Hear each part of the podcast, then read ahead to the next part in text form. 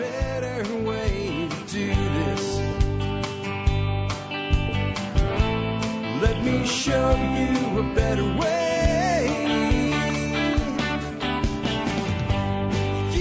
Hi, folks. This is Jack Spirko with another edition of the Survival Podcast. As always, one man's view of the changing world, the changing times, the things we can all do to live a better life if times get tough or even if they don't. Today is Thursday, September 11th, 2014, and this is episode 1424 of the Survival Podcast. I've got a good one for you today. I've got Mike, new Mike Cromwell on building a business from scratch. His particular area of concern is permaculture, but I think if you have any interest in permaculture, you'll like this show. And if you have any interest in self-employment and owning your own business and building your own life and doing things your own way, you'll dig this episode. So that means everybody should like this episode if you like TSP at all. With that, before I get new Mike on the air, I should tell you why we call him New Mike. New Mike is cool, right? So I had this guy on the on the blog that was a pain in the ass sniper, and he was his name was Mike. And the guy bitched and complained about everything. And finally I told him to F off. And like for a week he effed off. And then this new Mike guy came in and complained about something that wasn't really a big deal, except I thought it was old Mike, we'll call him. And I'm like, F you, didn't you say you were going to go away and not bother me anymore? And this guy's like, dude, what the hell? And then his wife told him about old Mike because she was apparently listening to and reading the blog before him or whatever. And I was like, dude, I'm sorry. I didn't know it was you, but it was, it was kind of funny. But I think we've, uh, we crossed that bridge a long time ago and old Mike has stayed away. New Mike is now in the building and I'll have him on the air for you in just a minute before I, uh, I bring a new Mike on. Let's go take care of the sponsor. Sponsor of the day, number one, Sawtooth Tactical. Hey, admit it. Guys, come on. Part of why you're a prepper is the tactical stuff. It's cool, isn't it? In fact, it's tactical. For all the tactical stuff you could ever want to have to live that tactical lifestyle, check out sawtac.com. Veteran owned, veteran operated in the Sawtooth wilderness of Idaho. Really great, cool stuff. Check them out today. Sawtooth Tactical at sawtac.com. They also do do a discount for members, support brigade members. So if you're an MSB member, get your discount when you order from Sawtac. Next up today, Backwoods Home Magazine.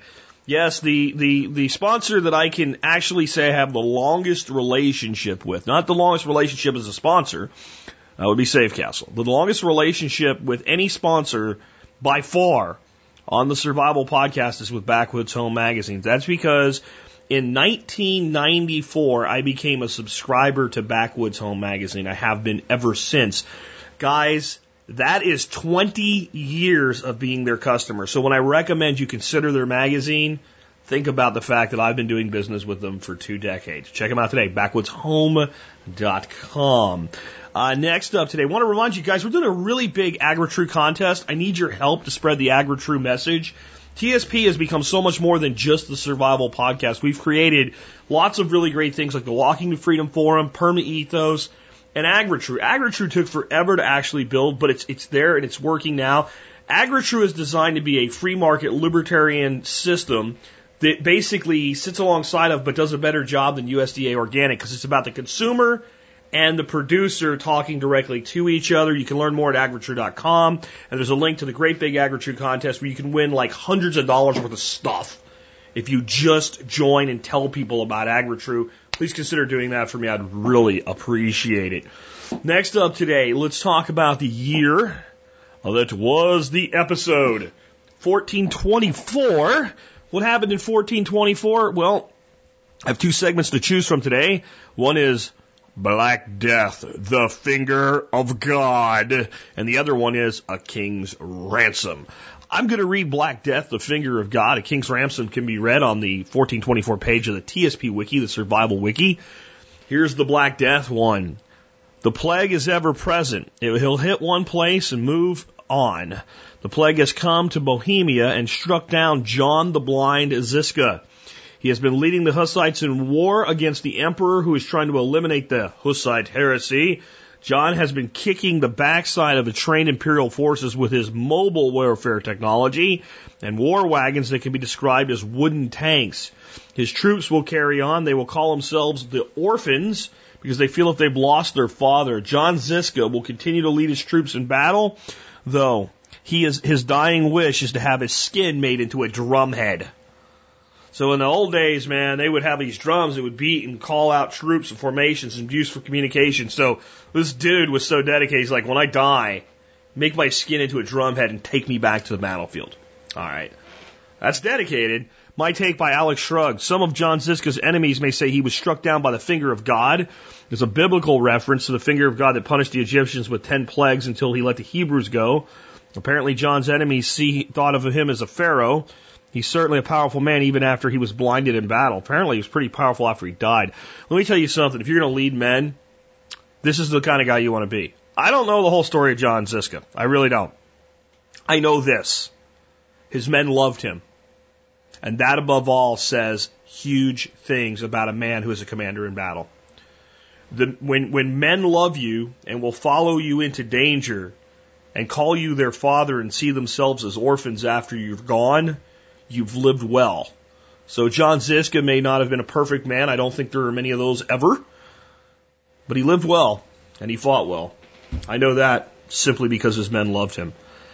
As you lead people in your life, try to be like that. Not necessarily having your skin made into a drumhead or building wooden tanks and fighting the enemy and being involved in violent conflict, but have those who follow you love you. That's a really great way to be a really great leader.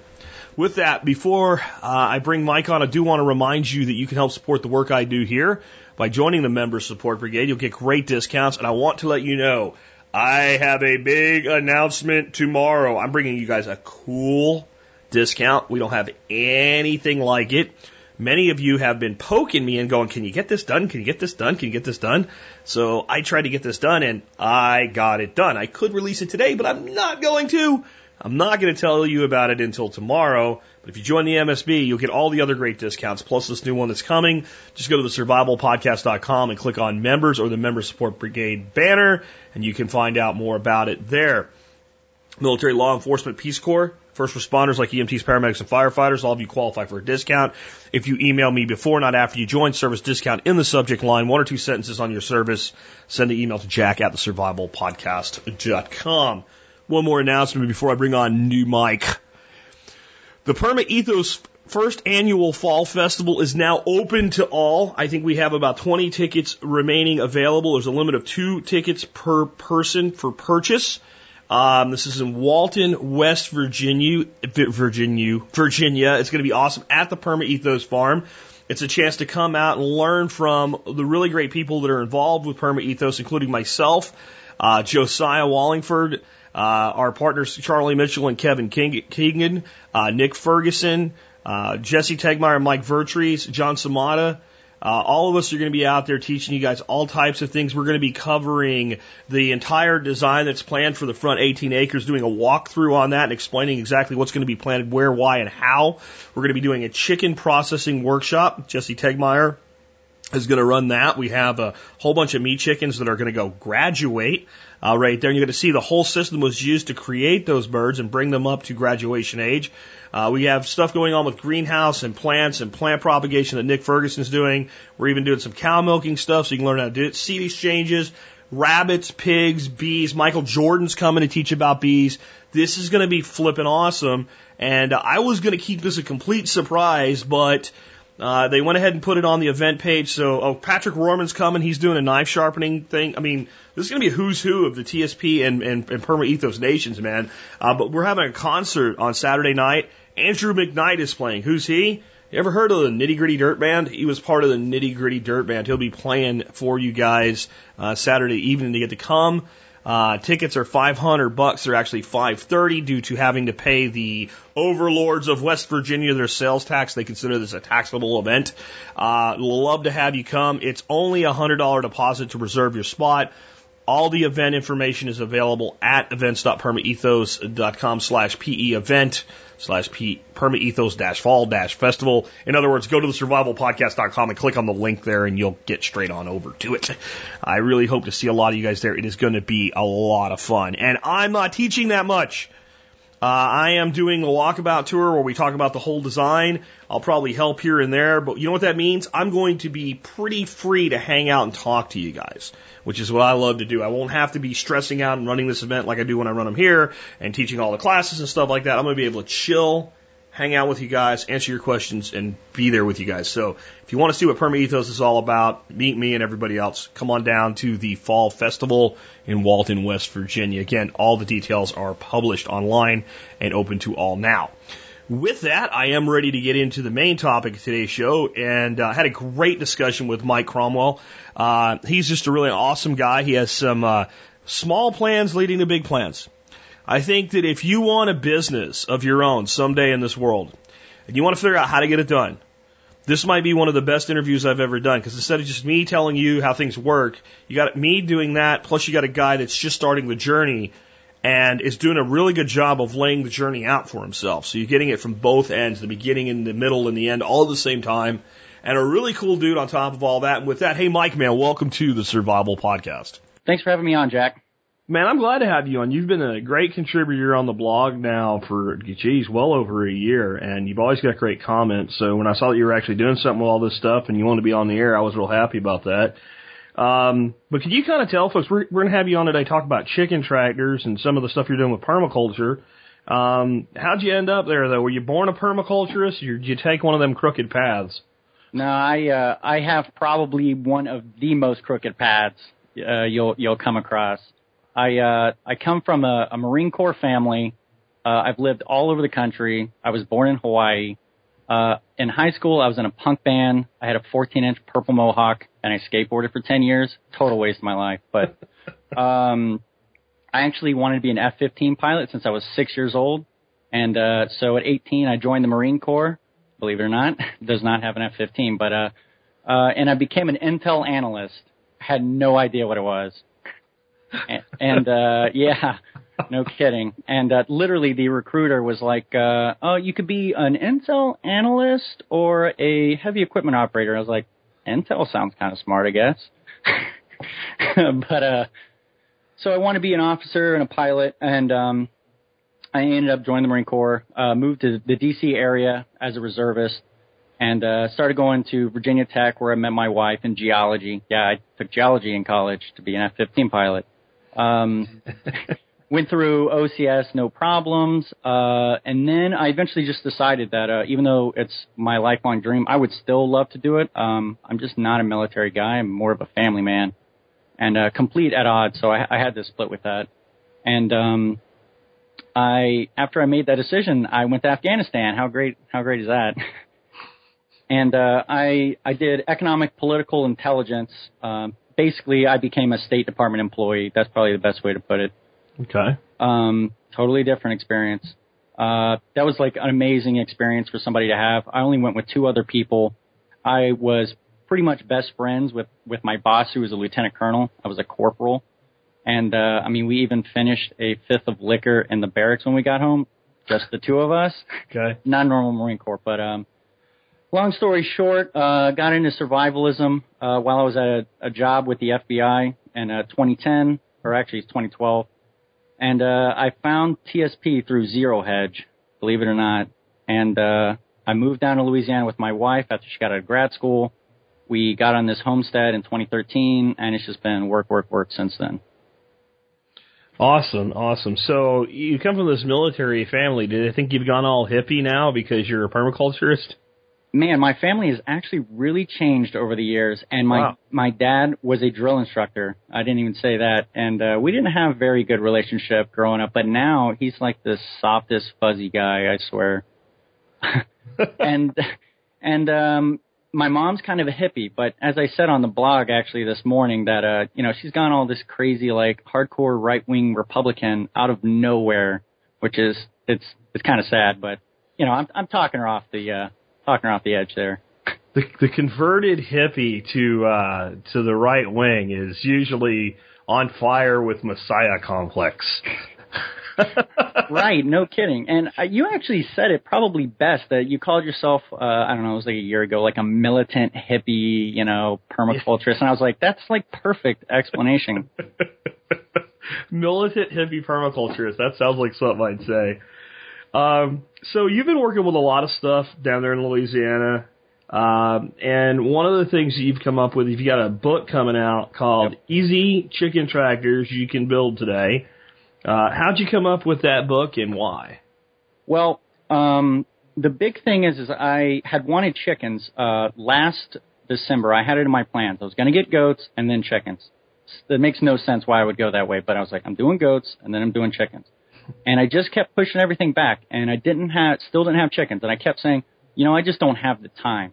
And uh, I realized that was an, an extreme excuse. It was ridiculous. And even though I was busy, I mean, I, I had time. I just didn't refuse to make it. So, um, as with all business things, they just kind of come to you. And then when you start kind of fleshing them out, you're like, wow, this is actually a really good idea the more I think about it. And, um, I kind of had noticed, um, I had been looking at some other business ideas. Um, and the thing I kept coming back to was the internet's free information is just terrible. Um, because people, they're not, they're not focused on helping other people. They're just kind of scratching their own itch and then throwing their video up there and like, oh, yeah, I don't have any good pictures of the tractor, the most important parts you need to know to put it together, but you know, you figure it out. Meanwhile, you'll spend a lot of money and a lot of time doing it. So the book was like, I'm just going to make it recipe. All the, I'm going to reverse engineer the least amount of stuff and spread it so everybody else can just stop wasting their time doing, figuring out the wheel that everybody's already done. And I ended up fi- figuring out that I have to reinvent the entire wheel, which was very irritating. So, um, why am I or anybody else qual- why why are you or anybody else qualified to to write a book like this? I mean, what what what's your credentials for being the the new chicken tractor dude? Well, that's the thing. I I don't know one chicken tractor guy, not a one. Um, and the reality is, uh, the more you think about it, is there's no there's no qualifications for anything. I mean, this is just you know qualifications are just kind of like this boxing of like these knowledge points to prove some sort of proficiency on a subject, and typically that's somebody else giving it to you. Well, the, the real world does not work like that. I mean, it really is just somebody standing up and going, you know what, I, I can do this. I can I can push this football or bring the football a little bit further. Um, and all it takes is just doing it, and you know people can bring the value off of that kind of stuff. And one of the things that I've thought about, you know, it doesn't matter where you go with this one. I mean, Chicken Tractor book is a pretty small thing, but you know, who crowned Bill Mollison as somebody who's allowed and uh, able to speak of some entirely new discipline, uh, to view and study things completely differently and have a radically different approach in life? Nobody. He did, and at some point in time, he got extremely serious about investigating this. He dedicated his life to it, and he produced, you know, his book, um, the manual, which is pretty much, you know, his kind of crown crown achievement, or I guess the boiling of it. And as a result, now we can take that as a foundation and build significantly more value on it than just that. So, you know, long story short, uh, anybody could write this book. Just requires, uh, you know, a little bit of motivation and sticking to it. Yeah, it is interesting to think about where it might go for you long term too, because you mentioned the designer's manual, but of course, Bill's first book that he put out in the '70s was Permaculture One, and it was not anywhere near as intensely written or as deep or as engaging as the design manual. So it's interesting that to maybe then to watch where this goes for you over time. If you look at um, a lot of people's books nowadays, they'll, they'll typically do blog posts and then they just assemble it into a book and kind of organize it. I actually really like that. Some people don't like it; they feel like they've been kind of cheated. But reality is, is you know, over time you're going to develop um, these understandings of these subjects, and it's nice to be able to serialize it. But you know, decades later, it's going to change, and that's just kind of that's what a book is all about, really. It's just kind of serializing your thoughts at any moment in time for somebody then to take and then create new things off of, and then you're going to change. And um, you know, the older you get and the more you stick with it, uh, the more you're really going to perfect those ideas. That's why that book is just, I mean, it's almost untouchable in a lot of ways. Okay, I, I mean, you're doing this really from a standpoint of you want to you want to establish a business for yourself, correct? Yes. So, um, one of the things that uh, has been a long arching goal in the last um, uh, last three years or so has been this desire to become self-employed. I've always known, oh, you know, I, I want to do my own thing. Um, but with this book, I kind of was like, you know what, this is it. Like, this is the time. And, uh, there, any time is the right time, but, uh, you know, this is the time to actually do it. And this is kind of, to me, this is pinky toe stuff. Um, even though putting a book out and doing this, this is a lot of work, but it's pinky toe. I mean, there's people who are, you know, think about like the, you know, some people may not like him, but like the CEO of Chevron and stuff. These guys do huge, huge projects and then they fail and then they don't have, you know, not necessarily oil spilling, but you know, they end up not getting the contract, but they just spent a billion dollars trying to get it. And here I am trying to, oh, a chicken tractor book. But you know, you got to start somewhere, right? And I don't have to make a billion dollars. I just need to make enough that I enjoy my life. I have great experiences with my wife and my my family, and then you know all that kind of stuff. It's all memorable. I'll I'll remember all these times that I'm out there cussing away, and then my wife's taking pictures and stuff. you know, uh, I think the approach is one that more people should take. And what it makes me think of is, did, did you hear the interview with Mark Shepard last week? Yes. So you know how he says basically he gives his interns a Schedule F, but he suggests pretty much that everybody that wants to be in farming anyway turn their their kitchen garden basically into a farm on paper and run a Schedule F on it because that teaches you the business of farming. Well, I think that the biggest problem most people have with establishment of a business is that they come out of the gate with I have to have this business. It has to be dramatically successful. It has to do something nobody else has ever done before in a way no one else has ever done it. And then they talk themselves out of it because it's so monumentous and they're actually afraid to not succeed, which is dumb because you have to not succeed to succeed eventually. Yeah. Where if you come out with something like, well, I'm going to put out this ebook or I'm going to put out this book, I'm not, we'll get into exactly how you're going to publish it.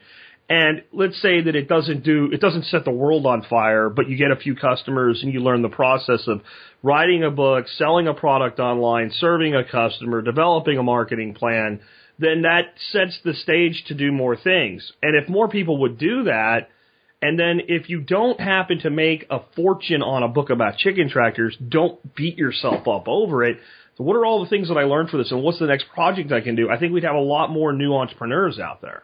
You get, uh, it's, it's, you know, I, I totally get what you're saying, and I wouldn't have understood this. Like, I've never been negative business ever in my life. You know, I've, I've probably always, even in my punk days, I assure you, even more of the conservative standpoint. But I've never understood. Conservative Republican punk rocker. Yes, uh, That's even worse than a militant hippie permaculture. trust me, they're they're out there. In fact, there there was a website way back in the day called Conservative Punk, and it was a direct uh, attack on uh, what was it, uh, punkvoter.com, which was this. Oh man, just terrible. Uh, yeah, vote George Bush out. Vote for anybody but George Bush. Oh, here's the guy to vote for. Hmm, got it. I see where this is Well, going. there would only be one other guy to vote for. That's how it works. yeah, th- yeah. Anybody but is is is is actually vote for my guy. and, and and we're talking about in punk rock music where in the 1980s exploited wrote an album called you know anarchy is not dead i mean come on You know, I uh every time you say punk rock for I guess it's just because I watched it recently. The only thing I can see in my head is the old Star Trek movie uh, with the whales in it, the fourth or fifth movie, whichever one it was, where the, the punk rock guy, and it's the '80s, and there's this punk rock guy with a ghetto blaster on a on a bus, and he and the song's going, "I hate you and I berate you," and it's like blaring, and Spock puts him to sleep with the Vulcan pinch. nice Every time you say punk rock, I see that guy.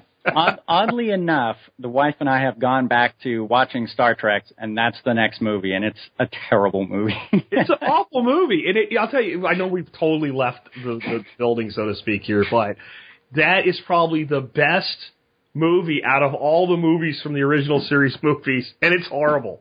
It's absolutely horrible, oh yeah and you still watch it. And that's hey, you know, you can have a business doing anything, Right. Uh, and you might be successful even if it sucks if you keep trying. when, when I first when I first started this, kind of bringing it back, um, you you end up learning all sorts of stuff. Like I've learned so many words in the last three months that I didn't even know it existed. I didn't even know people spent, you know, I don't know, a hundred years at least crafting things like marketing and stuff like that. I know you got a marketing background, but it's this is all news to me. These here's a great example. My my wife is like a book nerd, and she knows every single word. She may not know how to pronounce them correctly.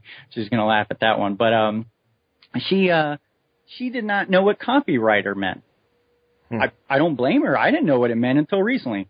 And it's it's one of those things where it's like, wow, you're just you're just scratching on a surface. Like you don't even you don't even know how big this is. That's why I've become so engrossed in it. And I've learned about, for example, uh, Google and um, doing um, AdWords and all that kind of stuff. Like, okay, doing kind of when people do Google searches, seeing exactly how, if I were to search this word, you know, what comes up? How, how, how much money does it cost to funnel the traffic and stuff? Well, use, I've never used the word funnel in my life or traffic, but, um, and I started doing research on this book and I was like, man, I could pay like, if I could get 1% conversion on this book at, uh, I can't remember, 20 or $30 for the book of the number of people that they're claiming I would be able to get, you know, to just see the website, it's not trivial chump change. And that's 1% conversion. I mean, it's enough to pay for itself, your cell phone bill. I mean, that's, that, that, that made me just much more excited. Like, okay. See, and here's where you should be encouraged, Mike. Right there, you're onto something that I've had to sit down with in my past as a consultant, and I don't think it's as true today as it was back kind of at the when people were just starting to really figure out, hey, you can sell stuff with the internet, but you're you're, you're hitting on what you'd call value per visitor there.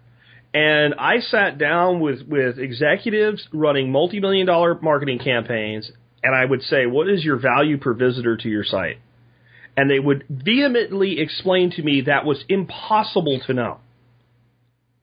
well, And you, you'd like, no, no, it's not. And they'd say, well, different visitors are different types. I said, well, I, there's the total value of every visitor, and then you can segment your visitors. And eventually, they had all the data necessary to get that calculation, but they had never made it. Right. And you're not even doing it yet, and yet you know to do that. there's one thing I've learned uh, in this process is that um, probably the best part, and I, I, I think anybody who's worth their salt will tell you this, that is just the journey. The fact that you're, you're going to learn and jump into so many new avenues, and you've got to be comfortable with this fact that you don't know, um, and that you're going to learn. That's part of the confidence. Is it's not just confidence of like, oh, you know, I'm the best, but hey, I'm not the best right now, but I can be the best. Just you know, give me a shot. I can, or give myself a shot and do it. And I, I can, I can prove that, that I can learn it, that I can do this kind of stuff. And if you don't even try, I mean, you've, you've already shut it way down. Well, I think best too also is like your customer. What's best for them? What what what is their biggest problems and aches? And the fact that you said basically, I'm going to take this and go back through it and do it all different ways and figure out what works best. The, so the, what the customer wants is I want to be able to do it as, as inexpensively as possible, but still have quality. I want to be able to believe that I can get it done, and I want it to work and function well once I'm done with it. Yep. And I want it to adapt to my market. So if you can give the customer that, then it's the best for them, and as far as they're concerned, you're the best source for their information. And one of, one of the classic ways to do this that you're supposed to do is a customer analysis. So you're supposed to understand, well, who, you, you got to start with that because you got to go, okay, well, who is the person that would buy this book? Because the way that I do everything, I mean, literally everything that you do in the entire project, you're going to do it with that in mind. Because if you don't, you, you're going to be lost in the sauce. And a great example of this is I wanted to build chicken tractors where they're easy you know, obviously that's the, you know, depends on, on what you mean, but they're easy enough for anybody to do. I want, you know, my, my target audience that if I could get a suburban mom or an urban mom who has never put together anything in their life to be able to follow these instructions and have a functional, not amazing, not a best chicken tractor, but a chicken tractor that they can build, ding. And the only way to do that is if from the very beginning to, that I say this. So I've had to take, I literally have like 2,000 pictures, and most of which will be going in the book, which is, you can't do that in a print book. Um, but, yeah, uh, I was gonna say I wanted to know what the form of this book is and how you're bringing it out, but right there I know it's electronic. Yeah. Uh, my unfinished and possibly unfinished forever book on on rifle shooting was going to be that way, simply because you can't afford to print that many pictures, and I don't think there's really a big place for print books anymore. As I sit here looking at four bookshelves in my office of, of, of hard copy books. And I, you know, I realize I have these books. Some of them have sentimental meaning to me, but most of them I have them because at the time when you bought a book, that's what you bought. I don't know that I've bought a print book by choice in the last two years. Here's a great example. If you have a gross uh, misspelling or actually incorrect statement, how expensive of a cost is it? I mean, it's it. It's it's. I have I have a, a box of books underneath my desk that are programming books that I have combed through every one of them. I need to sell all of them because, in in in that particular field, I didn't say it earlier, but I'm a software developer who works from home, uh, self-taught. I have no experience in software development, and I make way more than I did as an Intel analyst. Um, the uh, I it changes so much, and you need to know much so much more stuff that by the time you've got the book, you now got. I mean, this book is like 50, 60 pounds, or this box is like 50, 60 pounds of books. What am I gonna do with that? I, I've got to get rid of them. Yeah, yeah. So you're going to go with an electronic format. Yep. Do you do you kind of have a a marketplace in mind? Are you going to sell just direct, or are you going to use a service, or, or what are you going to do with that? Well, um, I've been looking. Um, I haven't quite tackled it yet because I've been really focused on getting the content done, um, and then formatting, and then and then getting getting down to those brass tacks. Um, but I have looked at obviously Amazon is like the first choice. In fact, that's how I did part of my market research. I went chicken tractors into Amazon. Go ahead and do that and see how many chicken tractor books you get. You get one. Uh, I, it's it's you know all about chicken tractors, which which has a purpose for sure. Uh, I go in and I read the comments and it's like just doesn't have you know practical directions and stuff. And I'm like, I mean, people are looking for help here, and um, you know that's one way that I did it via Amazon, or that I'm looking at doing it at Amazon. But I'm also really going to be looking at doing a lot of other and more creative techniques, um, because uh, I've I've watched and listened to some interviews with people who have sold books, and uh, believe it or not, uh, a lot of them Amazon was not the way that they sold their books the most, which I don't know how that's possible. But um, you know, there's just different different avenues. Uh, perhaps it's putting it up at these various chicken uh, websites that you can go buy, you know, your chicken feeders, and oh, there's books here. Oh, there's plans. You know, there's there's different ways that I'm looking at doing it, but Amazon's definitely going to happen. It's too I- easy not to. Yeah, I think that the way for for publishers to sell today is everything that works. And my only concern for anybody self-publishing today is making sure you don't pick a venue that somehow says now you must use us for all your sales, Mm. which most of them are smart enough to know, yeah, that worked in 86 and it doesn't work now and that'll just mean that nobody will use you. So that's the the one concern I have for people is to make sure you don't end up lock yourself into some sort of a, an agreement where you you have to solely sell through their source. Once your book's electronic, as long as it'll fit into somebody's model, then fine.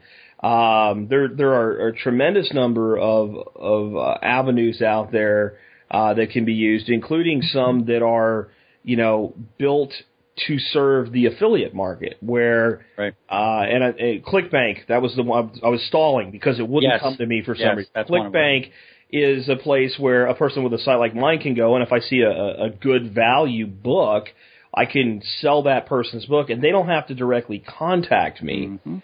And the reason a lot of sellers use ClickBank is there's something on ClickBank called gravity. And gravity basically determines how well the product is selling. So Mm. for me, my first concern is quality, but there's a lot of just people out there whose only mission in life is to sell whatever sells. And if something's a proven seller, they'll build something to sell it. So, so in that's general, one you- way a lot of people sell a tremendous amount of books, especially electronic books, is letting somebody else do the selling. And it's not always the right choice, but if you can do it in addition so that it becomes adjunctive revenue, you know, do I care that you're getting half of my profit that I would have never had? Yeah. Um, eh, no, I'm totally okay with that because I got it. I got the other half, and I didn't do anything. Y- you know, you could you could really look at that from it doesn't matter if it's books or not, but it's the whole idea that you you become popular, you become big not by your direct connections, not even close. Um, there's no doubt about it. Uh, Geoff Lawton did not get big because of Geoff Lawton. Geoff Lawton got big because everybody talks about Geoff Lawton. Correct. And he couldn't, could not have become this big. But that's what you, you do. You start with your direct contacts and you build out and you got this network and then you eventually get to this point where people who have no idea who you are, somebody says, Hey, this is, this is actually a pretty good value. This is a, a good thing to purchase and they lomp on it. And one thing that you hit on there is about like, oh, it's, it's hot, so I should sell it.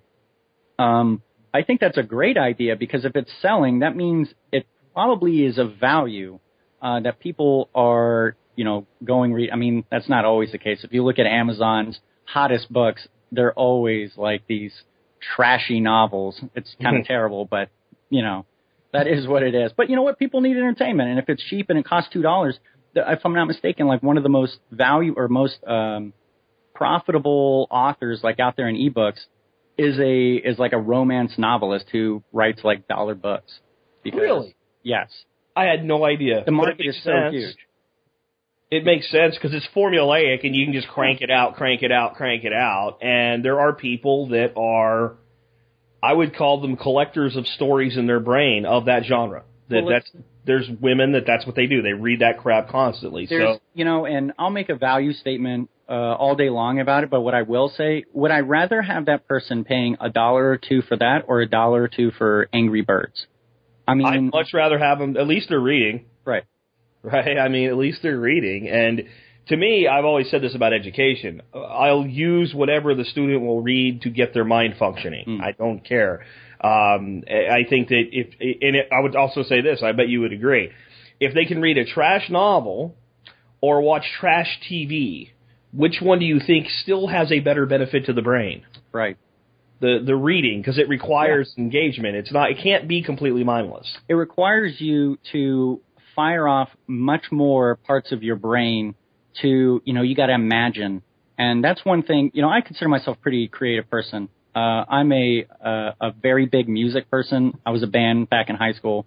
I was in a band, I was in a punk band actually like three years ago in DC. So it's not like I'm totally out of that, but, uh, um, the, you know, a creative person, but I didn't realize until recently how creative, like how weak my creativity muscles are because I don't, I had not been flexing them enough with uh, decisiveness and you know uh, with intention. And reading definitely does that. Even the fiction novels, but you know, obviously you can't have too much entertainment. You can't have too much fiction living in la la land, so to say. But it does provide you some value, especially more than TV, which you literally. My mom watches TV all the time.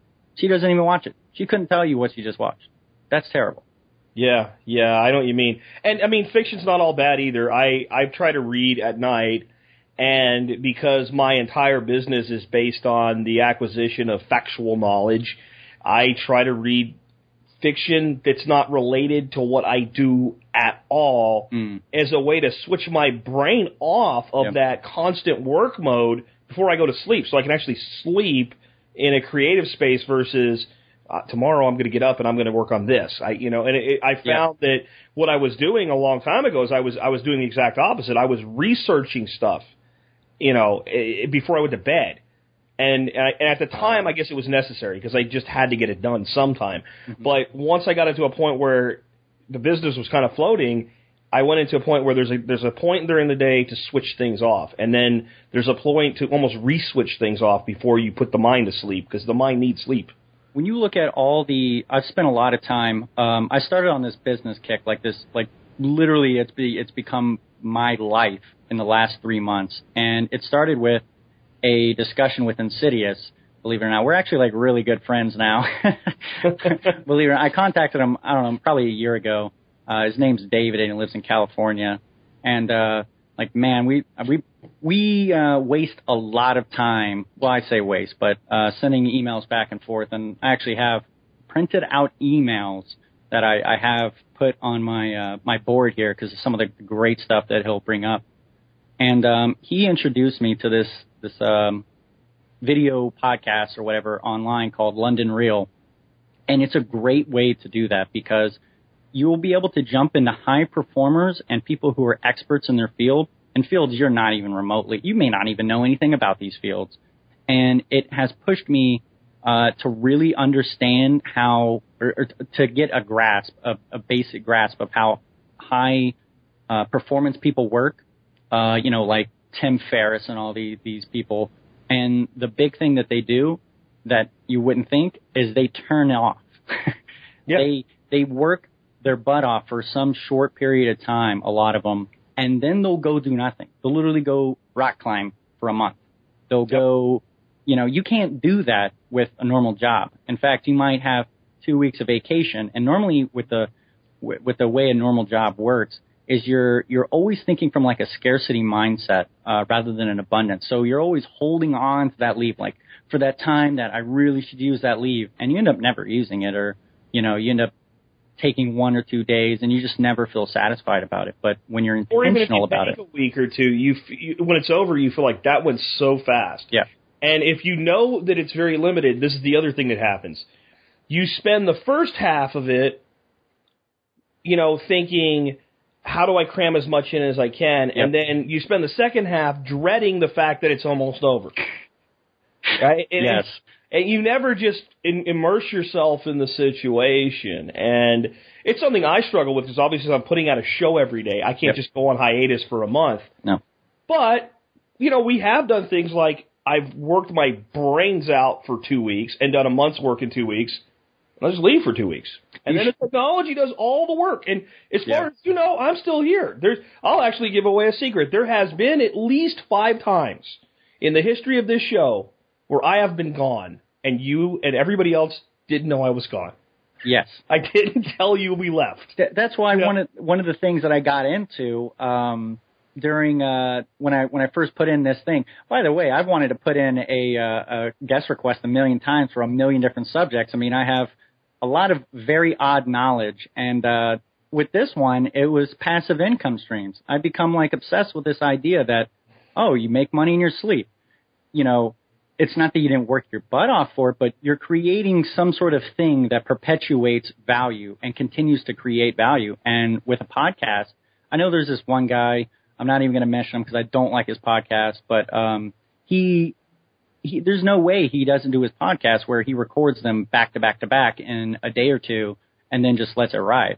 But that's the nice thing with a podcast is you can do that kind of stuff where maybe you've got 10 topics you want to do and maybe you want to release them all out. In fact, if I'm not mistaken, when he started his podcast, um, he recorded like 40 or 50 podcasts, or I think it was like 70 or something like that, and then he let them all go. Like he wasn't releasing them day to day. He just let them roll, and he and he was done. I mean, obviously he was working on other stuff. He could then go, I'm going to now focus on marketing and get this out. So he could shift gears, and that's the cool part about becoming your own business, like your own, you know, uh, entrepreneur or whatever kind of term you want to say, where you're self-employed, that you get to do different stuff. You don't have to just keep plugging away at, you know, the accounting spreadsheet day after day. Oh, you know what the nice thing is? You get to move on to the next account. Oh, that's freaking great. I mean, that's not what you want to do. You want to go, okay, well now I get to learn. I mean, I don't know. Maybe that's just me. Well, no, it is. It, it's a big reason to do it. it. It is amazing what becomes a tax deduction. Oh, you know, yes. I podcast about that, so I wrote it off. Oh, man. Yes. It's legal. I'm sorry that you had to ask, but yes, it is. you know, maybe I need a new accountant now, but but but definitely like so. I mean, what it makes me think of is like you're doing this this thing now, and you don't know what it'll what it'll turn into, Mike. One of the sites I built very early on, and it's still out there. It's a terrible site. It's called $10wine.com, and it hmm. was on good, inexpensive wines, and it was just little reviews of different bottles of wine. Well, the only reason that I even did it was because, well, one, I could throw AdSense on it and make a few bucks off it, because that's back when AdSense paid. But the real reason I did it, every bottle of wine I drunk and put on that website got deducted from my taxes. Oh, man, that's so. And in fact, from the Mark Shepard episode, I emailed my CPA the next day, and I'm meeting with him tomorrow to talk about some major, major changes. Um, it's just like it's like little stuff, and the reality is, it's like the more you spend time dealing with this, it doesn't seem like a loophole to me with a lot of this stuff. What it is is you're providing value, and in order to provide value, there's expenses required, and requires Correct. it, it requires you to do stuff to build this tractor to build these five chicken tractors that I built. I had to go to Lowe's, so many times. I hate Lowe's and Home Depot now. I've, I, I'm not even joking. In, in three months, I've been there at least 50 times. I believe you. It's a 30 minute one way drive with my truck just to pick up the lumber or just like one, one latch that I did not have. Like kick myself the whole time. Like this is an hour and a half. I can't get back. But guess what? Because I don't have my truck, uh, as part of, you know, a business, I can't write off the, the payment on that truck. But that's the whole purpose I bought that truck was to allow me to do certain things. So it's, it's things like that where it's like, Mm-hmm. once you realize that this is what's enabling you to do business, okay, well, if I didn't have it, I couldn't do the business. So it's not a loophole. It's just the real deal. And when you talk to your accountant, I'll tell you what you should be able to do. You should be able to write off the mileage. Yeah. Even as a private citizen, but you're running a business, you, Yep. i- as long as you're going to file uh, with a Schedule C and as with business attempted income, Yep.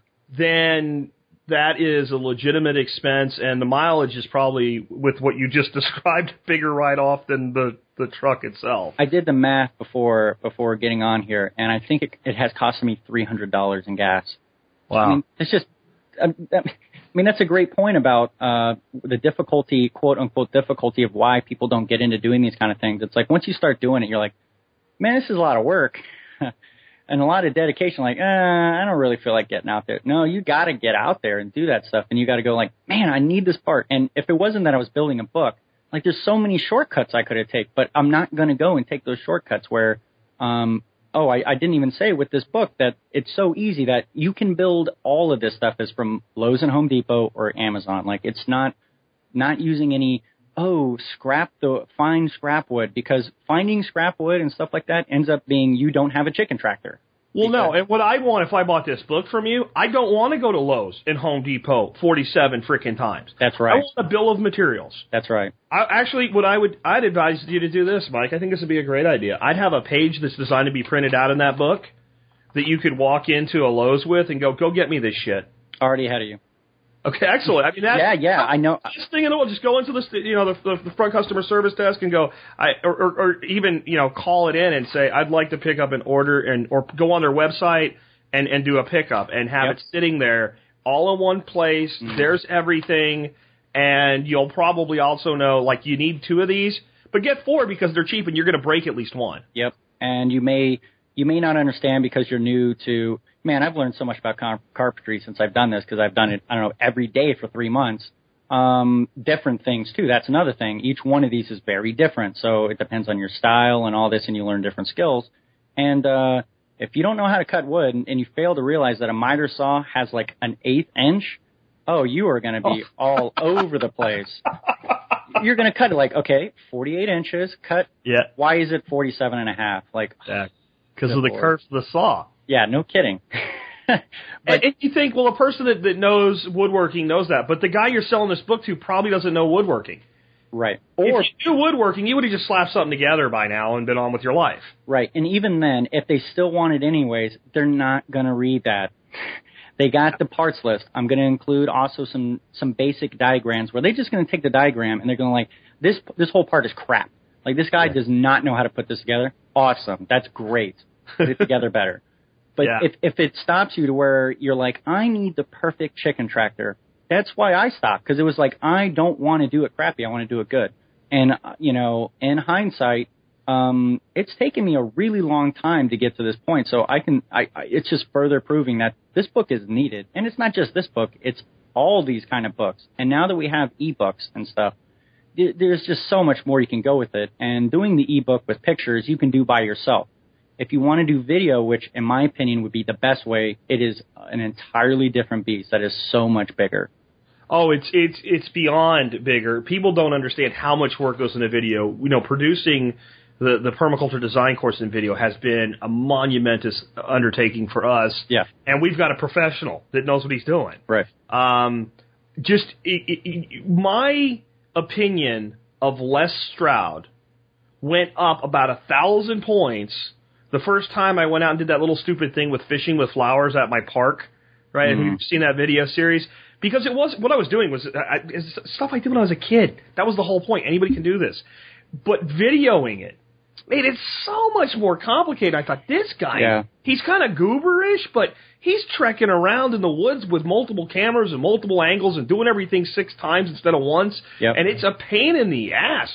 Video is a great product, but it is a lot more work. And Yep.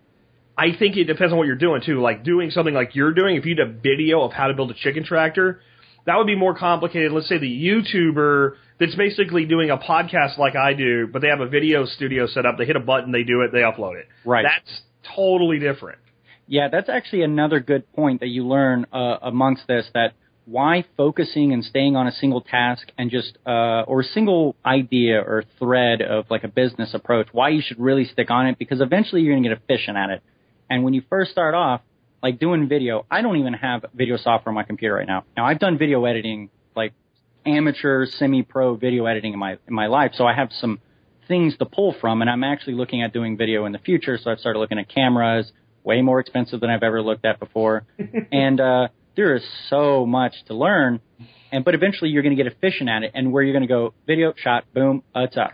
Great example, Geoff Lawton. When I was up at uh, Ben Falk's place uh, doing his PDC last year, uh, Geoff Lawton came by with his video crew, and if people don't know, he's releasing like these videos. I think he stopped. I, I haven't got emails anymore, but he used to release a video every single Friday, and these videos were ridiculous. I mean, they're they're high high quality videos of him showing.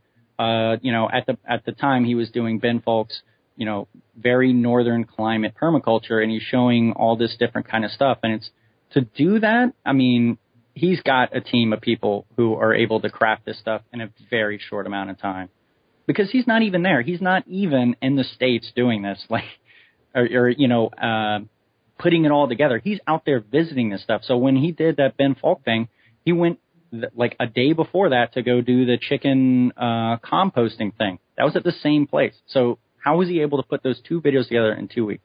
Uh, it's called a team. It's definitely a team. He's he's told me that he has what would what could literally be a thousand hours of produced video in raw footage from over the years that hmm. that they're they're going through just to, to do. And it's it's kind of funny sometimes if you watch some of his videos where they've blended footage together, you can see him age in one video.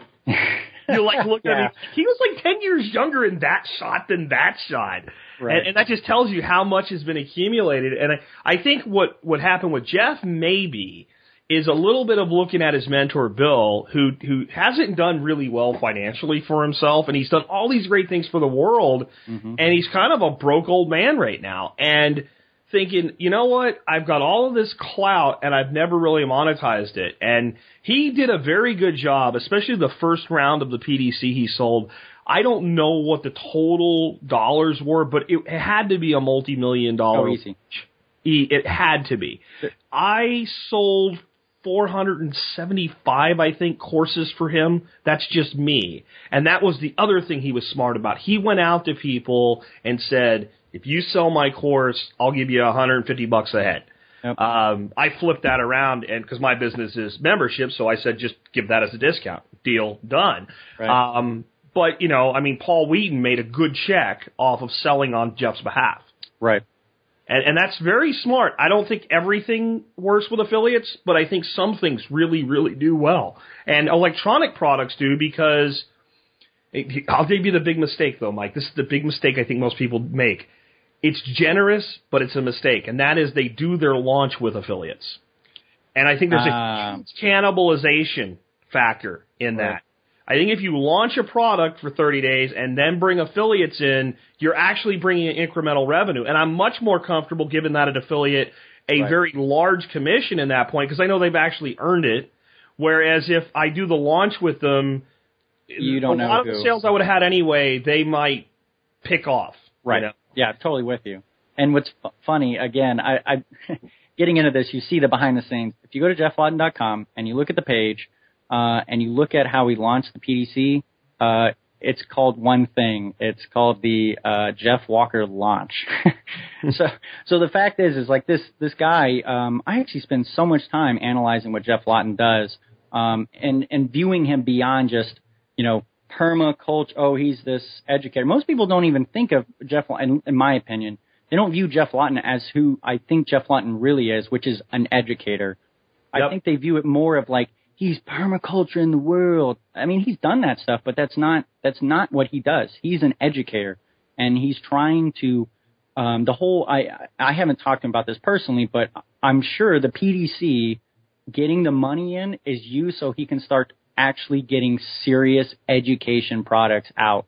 Yeah. Um, Yep. be able to pay for video and pay for 3D graphical artists. You know, People have no idea what that costs, man. It's like, why don't you give it away for free? It's like, oh, why don't you give it away for free? Well, I don't know how to make it. Well, find out what it costs to do it.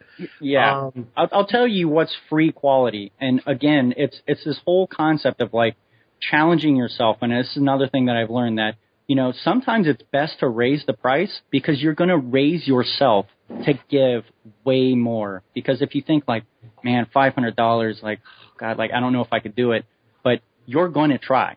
You're going to be like, I need to give this guy a thousand dollars worth of value, and the only way you can do that, you know, as you bring in um, revenue, you've you've got to be able to create products. This is the third ethic. I mean, this is really what it's all about. You get better results when you start when you get your uh, when you get your profits, you reinvest them. You get it towards to improving better people, better Earth. I mean, this this is it's so obvious. I don't understand why people don't understand the third ethic. Uh, it's not about redistribution because it's it's it, it, why would you throw You know, away it breaks resources? everything. It, It- breaks. it does. You distribute. It breaks, and it breaks. It breaks a brick and mortar business. It breaks an online business. It breaks a farm. It it is a, it is an anti-design concept to Yeah. redistribute surplus. The reinvestment of surplus. I'll go off on a tangent if I keep going here, but Yeah. that actually makes the system dun dun dun sustainable. Right. A business that redistributes all its surplus is not sustainable. If all Geoff Lawton ever did was just go around shooting videos behind his house or whatever, and like not even caring, like, oh, here's the chicken tractor. Yes. I mean, it, we would get nowhere with this. But how do you see? This is the thing also about like he's got to be able to have enough money to go all the way to Vermont to just see some guy who's doing composting, just so you can get a new view in reality, so that you understand this. And it requires big bucks. And what's funny about it is when you get into business, it's not big bucks, but it's just big bucks for us small time thinkers. Well, and here's like here's the thing about Geoff. Like you mentioned, like well, like Tim Ferriss will just like go rock climbing for a month. Jeff loves permaculture, so when he's Yep. screwing off, he's doing permaculture. Yep. But to give you an idea of that same philosophy, so I I, I pinged him on Skype a few weeks ago, and I said, dude, you want to come back on the show? And he he he rang me back on Skype right away, and he said, yeah, I'd love to. When I get back, I'm going to Africa. And I said, well, what are you doing there? He goes, I'm going to go uh, teach and set up some stuff for an orphanage there. Why not? So that's his vacation yeah, why not? spending six weeks at an African orphanage, orphanage setting up systems and training permaculturists at no cost so that they can then train their own.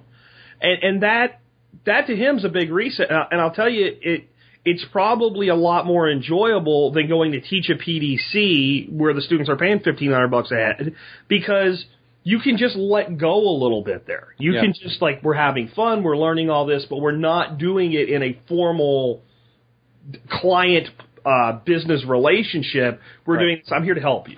And you know what? And the times that you're probably going to get the best opportunities are that time when you let your hair down. You allow yourself to be able to take in the positivism and be able to see everything that's going on and be like, man, this is like a, t- you know, I, you know, I'm not doing what I normally do. And I explain it this way to this person, and like their eyes lit up. I need to write that down. Um, or, hey, well, I mean, you know, I always think of like all the big stuff that he's done. Like, oh, he's helped, um, was it the King of Jordan and doing all this stuff? How do you go from being the nobody uh, permaculture educator to that? I don't know. You just do it, and uh, you just want to go do it. And if if he would have thought like, oh, you know, it's real difficult and expensive to put swales in my backyard, he would never had the the balls to even attempt to take a contract like that. And that's you know one of the biggest things about this is like understanding that you're capable of doing so much more. You just have to you just have to trust that you can do it and be willing to push yourself and be willing to fail because whether you fail or you don't, you're going to have an awesome experience. And maybe not awesome as in like, oh, I loved it, but you're going to look back and be like, man, that really molded me. I, think that the most successful business people do a lot of the things that Geoff's doing, and uh, that I think I've done here, and that is there's two worlds. There's a tremendous amount given away at no cost whatsoever, but then there is something that is a revenue generation stream. And I think mm-hmm. that builds trust and relationships with customers where I don't know about you, but I've I've used certain services like as a like a plugin for my blog or something like that that requires not just for me to install it and turn it on, but actually is using like the the provider's server or something like that. Right. And I'll go, this really makes my site better. It really helps me, and I don't want it to go away. And I'll track them. Is there any way I can buy anything from these people so that this doesn't go away? Because I don't want Right. this to go away. And sometimes there's a premium version of it. Sometimes there isn't, but they have another thing that you can buy. And I'll tell you as a business, what I don't like is the whole donation concept. I, Right. I'm not a charity. I don't take donations. And I will buy something I don't need from a business before I'll donate to that business. if- Right. If that makes sense, because Yeah. it's the wrong concept. It's like, now, if you wanted to, I think the way that maybe you could do that is this product's free or you can pay for it. that actually kind of makes sense to me. You can buy it, you know? Yeah. Well, what is what is it worth to you? I mean, Yeah. how much value? Because this, it's actually kind of a very uh, abstract but very concrete philosophical uh, concept of like ascribing wealth or some sort of value to some sort of service or, or product. And in the past, it's always been, you know, here it is, and then maybe you haggle for it, and then we've gone away with that because of streamlining. And now it's like when you go to Lowe's, the band? You, as a musician, you'll probably there was a band that came out a few years ago. They sold an album, pay whatever you want for it. They made like a half a million dollars the first day. None of it went to record studios or anything like that. wasn't it? Uh, uh, that The old band came back. that big band that's in uh England, if I'm not It's mistaken. English band. Yeah, We'll never Uh, know. It'll it'll come to me. But that's what I, that's kind of what I'm thinking. You know, the classic, the new one is like music. Well, what is it worth to you? Because you'll listen to it, and man, I could go way off on music, but it's it provides you some in, uh, incredible Radiohead. value. Radiohead. Radiohead, that's the one. Yeah. Anyway, yeah, Radiohead. So uh, you know, and depending on the person, some people it's background noise. It's two dollars. Other people, it changes their life. And trust me, I've had. I listened to a song that I wrote actually this morning, and it it kind of hit me again when I wrote it. I wrote it in about ten minutes. Um, when you're in the zone creatively, you can really write. And I read it, and it just like impacted me on some of the stuff that I've been going through in the last few months. It's like, wow, I know what the meaning of this song is. It has nothing to do with what I'm talking about, but it still has that power. And there's a lot of value to that. And I, I like the idea that if somebody can is allowed to pay what they want, um, if anything, it might encourage you to start creating much more creative content, more value, and then seeing what other people, allowing yourself to put your hair down and see what other kind of stuff that people value. if I was a band today, what I would do is I would set up a subscription service, like a membership website. Ah, that's a good idea. and I would release all of my music to my my paying fans first. I would have a chat area where we would occasionally get in there and talk to people because no one ever can talk to these people apparently. And because there's a revenue stream from there, it would be worth it for the band or the lead singer or just a single musician to spend an hour a day. And not everybody's going to get to talk at the same time, but it's the order it shows up in and I would be and I would have the most valuable insight ever into what to create next for them because I'd have honest feedback from my fans who would be comfortable even saying, dude, that song sucked. Don't do any more songs like that. Okay, screw off, but I'm, I'd also go, I'm not going to do any more songs like that, right? If everybody thought that song sucked. And I mean, I think that is probably a model that needs to be explored by musicians, but that could be done by writers. Like these romance Yep. writers you're Sure. talking about. I mean, you could create a whole community around the creation and actually have the fans doing half the writing for you. Um, and, and there's there's a tremendous opportunity today that's never existed before. And I think that when people are all hip on the ideas thing, I, I think that the idea thing is great because it gets the mind going. But at some point, you got to okay, say this is what I'm going to do, anchor Yes. down, and get it done. that that's actually uh, one of the things that I wanted to talk about is this how you actually get okay. So you know one of the the the reason why I even came on on the show in the first place is because I hit that next stage beyond what most people I feel stop at, and because I'm green enough, I can explain to people what it takes. And what that is is you know, how do you come up with your ideas? Well, you just got to brainstorm. You got to relax, but you got to be like intentional about it, and you got to start firing off the synapses. So whenever there's like uh, you have a, a question you want to ask, first try to answer it yourself, and maybe come up with three ways to answer it. And there's all sorts of different things you can look up online, but uh, uh, you know, writing it on paper is always the best way to do this.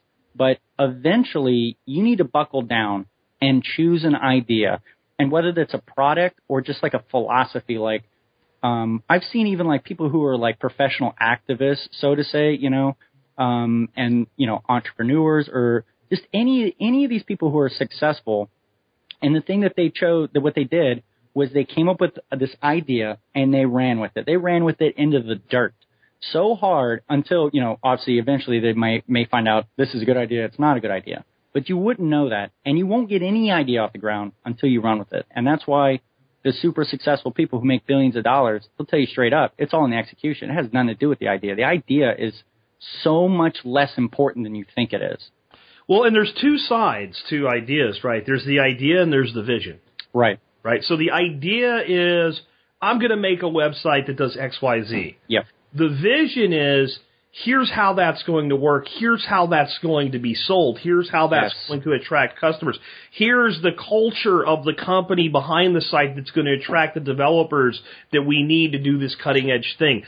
The vision is important. The idea without the vision is completely worthless, even though eventually the, even the vision has to be turned into concrete action. It's the vision that actually Yep. develops the plan of action. You can figure out now what the heck do I do with this, if that makes sense. the the best way to get any of this stuff or the ideal situation to be able to get any business or any idea off the ground is to have people. And uh, the only way that it would even work is if you have that vision so concrete because any of the people that you hire, they don't have your vision. They don't have the passion for it. They're just doing their one little thing um, and creating this network and stuff. And nobody believes in your vision like you do. And it's one of those reasons why you have to stop. And this is the part that the, the mind blowing realization I had in the last few months. Again, it's like it doesn't really matter what it is because, you know, pick something that you kind of like and you want to get into. This is why, you know, permaculture, like permaculture is as good of an idea as any. And there's so much more to permaculture than just, I want to grow food. No, no, no, no, no. I mean, there's, there's literally entire people who have businesses that deal with cob structures. Just That's- construction, absolutely. Yeah, that's- just con- That's or permaculture. just irrigation, yeah, right. No kidding. And or just structure design. and nobody would, uh, you know, at all levels, at anything. Here's, you know, I, I'm coming up with, and I keep jotting down just cool permaculture ideas, just for the fun of it, or to just pitch it to, to get people to think outside of their outside of the thing. And one of the ideas I thought about while I was painting uh, the Chicken Tractor was, where are the permaculture artists who are going to these amazing sites and creating works of art? I mean, that's what people did. Where do you think Van Gogh and all those people came up with stuff? They went on these things. They uh, they didn't have the typical lifestyle because they're willing to to to really foresee or to, to really see out this artwork, and they created masterful things. And in a short amount of time, you're going to become a master at it, and you're going to create works that are really expensive. And what kind of publicity would this be if I don't know uh, the Krameterhof or you know down in Australia they had these like paintings that are you, you could easily sell these paintings for ten thousand dollars. I mean, it, it that's really chump change, especially in a hot art market like today. You, you could do it, and you get to you get to live an awesome life. It's it's absolutely the case, and it, and that's just one more vertical. Oh yeah, That's just one more. And I, I think what people don't really don't understand today is what is a niche, right? Or Yes. niche, depending on how you want to say it. A niche in the old days would be plumbing, right? right. A niche today would be plumbing for uh, RV hookups in dry camping Yep. situations in Saskatchewan, Canada. Right? That would be a niche today. Oh yeah. And and, there, and you're, there's probably I don't I just made that up. There's probably a market there, and, and that's what I, I I don't think people get is that when you have access to several billion people, it's almost inconceivable that anything you're excited about enough to actually develop into a product won't have customers because somebody else gives a crap too. I, I read this theory. Uh, David sent me, Insidious from the blog. He he sent me uh, this thing where this guy has this theory that the way to success and way to living on your own as a band is having a thousand true fans. If that's all it takes, what you described earlier is like, oh, do teleconferences with them. How quickly are you going to get fans who like know you personally? They're going to buy everything you ever put out. They're going to come to your shows because they're like your. They feel like they're your friend.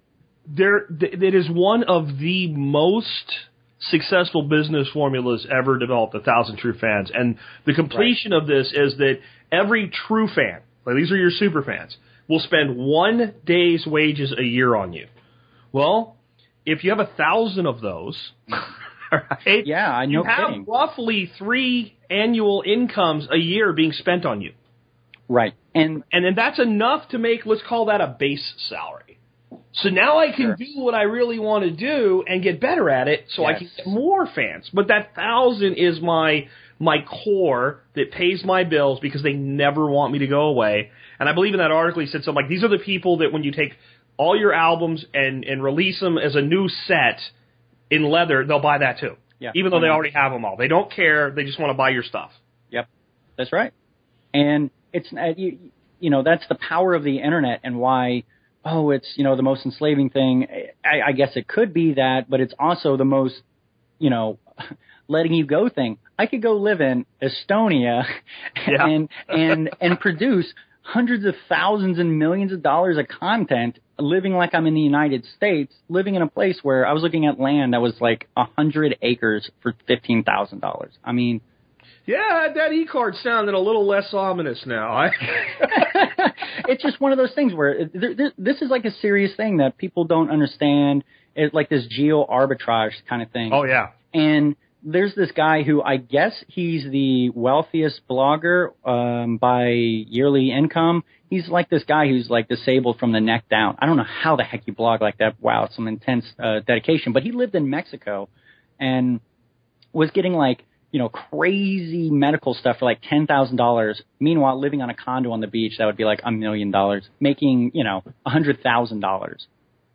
You know, he he literally could live like a king because he was able to have his thousand true fans, so to say, online. You don't have to be anywhere. So to find you know the camping hookups, I could do that business here. Um, you know, I'm not going to, but the the whole point is is that there's obviously people who are interested in something and there's got to be people who are willing to step up and just do it. That's why the idea this does not matter as much as just running with it and understanding what people need and providing value. So when people so when people make all this money doing the thousand fans thing, all they're doing is they're the, for the hundred thousand dollars that they made, they made millions of dollars for the other people, like in value. And that's where I see like Bill Mollison. He may not make a lot of money, but there's going to be a lot of people who make a lot of money in permaculture in years to come. And uh, Bill, absolutely. exactly, Exactly. I mean, yeah. I think Geoff would be one of the prime examples. I think that I, I owe a great deal of debt of gratitude to Bill because it was permaculture that made this show the way this show is done. Mm. Even when we're talking about guns or food storage or whatever that's not a quote unquote permaculture topic, I designed the structure of this business as soon as I understood permaculture around permaculture. right. So it's it's it's a permaculture business. I even if I would have never talked about permaculture, it would still be a permaculture business because it's built Right. on a permaculture model. It's built on a multiple form of capital model. We've been able to do things because of the social capital, for instance, in the business Right. that that a typical business could never have done. It, just, it couldn't have done it. They, even if they were a bigger business, they couldn't have done it the way that we did it. And I think that's that's what's exciting. That's what's awaiting people. And it, you're right. It doesn't matter what the idea is. It just matters that you have one and you start with it because you might end up shit Yep. canning it in years. That's right. It's totally different, but you have the skill now. Yep. You're going to learn the marketing skills. You're going to learn all this other kind of stuff, and then you're going to be like, you're you're going to be ready for that next opportunity, which will lead you. You know, you're going to build networks, and then all of a sudden he's going to be like, oh, you know, uh, this guy says that he's working on something like, hey, you know, I could actually help you out with that. You know, Yeah. That's something I have on the side, and yeah, there's there's no doubt about it that uh, it's it's really all about sticking to it and and really getting through those barriers because you're going to have the lows. And even during this, uh, so many times, I mean, it's such a, a minuscule task of like putting together five chicken tractors. You're just like, man, I just don't know if I could do this. Like, want this feel to like I'm, done. yeah, I'm like wasting my time. I'm actually feeling like that now, but it's, you know, okay, got to get it done because there's much bigger things that I'm thinking about in the future. But again, I want to get, I want to prove to anybody, to myself, that I can accomplish uh, this task. I can do it well, and that I can provide value. At, at least make my money back. I easily could do that. I've spent thousands of dollars on this. And most people, you know, they may go like, "Ooh, I'm not going to spend a couple thousand dollars to do whatever." It's not going to be that difficult to make this this back, in my opinion. And you know, even if I don't make it back, the whole point is to put myself out there and uh, to finally say like, okay, I'm throwing my hat in the ring. I love permaculture. I want to help out. Here's here's my first my first thing, and I thought of different ways that I could take this to the next level. Go on book tours, podcasts. I may still end up doing that kind of stuff and talk about building chicken tractors because now I have experience building five totally different chicken tractors. But um, I'm trying to move. I have this kind of life uh, concept I'm working with now, and it, and that's moving at exponential rates. May not be sustainable, but uh, uh, I'm looking to grow at an exponential level at every turn in my life, and I feel like I'm trying to work with that. And I think just putting out this book is one of them, and then the next one is going to be way bigger than this. Awesome. And I think, see, that's the attitude that, that's not a scarcity attitude. And I'll give you an example of this. I was having a conversation recently with somebody about some of the things we're selecting to plant at Perma Ethos. And I said, we're probably going to do wolfberry because uh, it's got this great mass market uh, uh, for it just as a product. You can just sell it as a raw product. So if it's on the, sh- you know, what Mark Shepard says, if it's on the shelves at Walmart, it's a product, right? But yet it's got all these little niches, and I explained how the guy that runs Phoenix Tears found this plant in the in the Utah desert, brought it back to Arizona, worked with it, developed it, and now the the Phoenix Tears TM, which anybody can produce this plant, but if you want to sell it as the trademark version, Right. it comes from this old plant in the desert of Utah, and tell people this is what it is, then this guy gets a buck every time somebody sells one, mm-hmm. and he makes about fifty thousand dollars a year in from one hedgerow of wolfberry Nice. plus the royalties. That's like that's like that's all he does. And, and the guy says, "Wow, is he lucky?" No. And I wanted to punch myself No, in the head because I'm like, okay, it's a great story of how he found this plant, but there's you could set up a small little orchard in your backyard, start doing things with seed, and create four or five unique plant types. Market those and have four or five of these things going in in the next five years. Yep. And it's not luck. It was that when he saw the opportunity, he did something with it. How many people do you think over the last hundred freaking years walked by that damn plant that was sitting out in the middle of the Utah desert and went, oh, I'll eat a couple. Those are good. Yep. And, and, and had no idea that there was any value to it. Or if they thought, oh, that's too much work. Right? Where this guy comes home, takes some cuttings and plants this hedgerow and then gets some, some scientific data on it that shows the nutritive value of it. You know it's a very hardy, survivable species Mhm. and just puts it out there and starts contacting catalog companies and would you like to sell this plant? Well, we, can you send us some? So he sends it to them and they say, well, can we propagate it? And he says, yeah, but I get a buck as the, as the originator of the line. I get a dollar for every one you sell. Right. It's a royalty check. Yep. So if a, a catalog sells 5,000 of them this year, they send him 5,000 bucks. That's as if he wrote a book, by the way. It is as if he wrote a book. It's the better business thing. model than mine, to tell you the truth. I have to get up and do this every day. Yeah. Yeah. You know? It's one of those things. Well, you you have as as David and I have, have called it kind of like a lifestyle business. So your Yeah. lifestyle is the business, whereas a royalty would be it's it's like a one time thing. You get it out. You may not make millions on it, but you're going to keep having it come in. So it's like you have a total meltdown. You're like, I've got to like totally stop what I'm doing. You can still get money. And if you want to like move to Italy or something and go spend like six months, you could do that. And it's all it is is having assets and it's having value that can continue to replicate itself. So it doesn't matter if it's a book, if it's a plant, you know, whichever. Yeah, we're making a big push in 2015 to, to dramatically increase the value of our membership Mm. to the point where somebody that says, don't give a damn about TSP would buy it. I think it's kind of there now, but it's so centric to what the audience buys Right. that if you if you care, you probably like the show, unless you just don't like me. And then you're probably not going to buy it because you just don't like me. Right. But that, that's what we want. We want to create that so that if I die, that that business unit still exists for Dorothy. Uh, you know, you can have insurance and all all you want, but it's it's it's to me it's a horrible thing for a business to die with its owner. Like the business should be able to exist Right. them. I'm I'm I'm totally with you on that. I mean, you end up you you end up creating experiences for yourself and the customers, but if if it dies with you and the whole thing is completely wrapped in yourself, you know, it's kind of like a cult fad. It's it's it's a passing glimpse of time, whereas you know it's kind of like the eternal eternal value. Great, I, I have written down here to mention. I'm, I'm not going to get into it, but the book, um, you know, how to win friends and stuff. Like this book is still talked about. I mean, it's like you have to buy this book, and it was written a hundred years ago. The guy's way dead. Um, but just the fact that it's like this legacy is the real deal, and it's not Shakespeare. See, that's the thing. It's like you don't have to be Shakespeare. You don't have to be Bill Gates to make an impact and make. You don't have to have fifty billion dollars. Uh, you could just be just some guy who wrote this great book that he spent a lot of time on, and people treasure it. Um, you know, obviously my five easy chicken tractor book isn't going to do that, but uh, you know the You don't know that. you, no, you really don't it know could that. be Now- the defining moment where chicken tractors, like all chicken tractors that evolved from, you know, come from my chicken tractor. Well, no. I mean, what I'm saying is, you have like version 1.0 of this thing. Yep. It'll evolve. It, it, you actually have the ability to do what people with printed books never did, which is to evolve the book. Yep. And as the book evolves, you have whole new markets. Like, if you evolve a print book and your customer that bought the first version wants the second version, they have to spend all the money.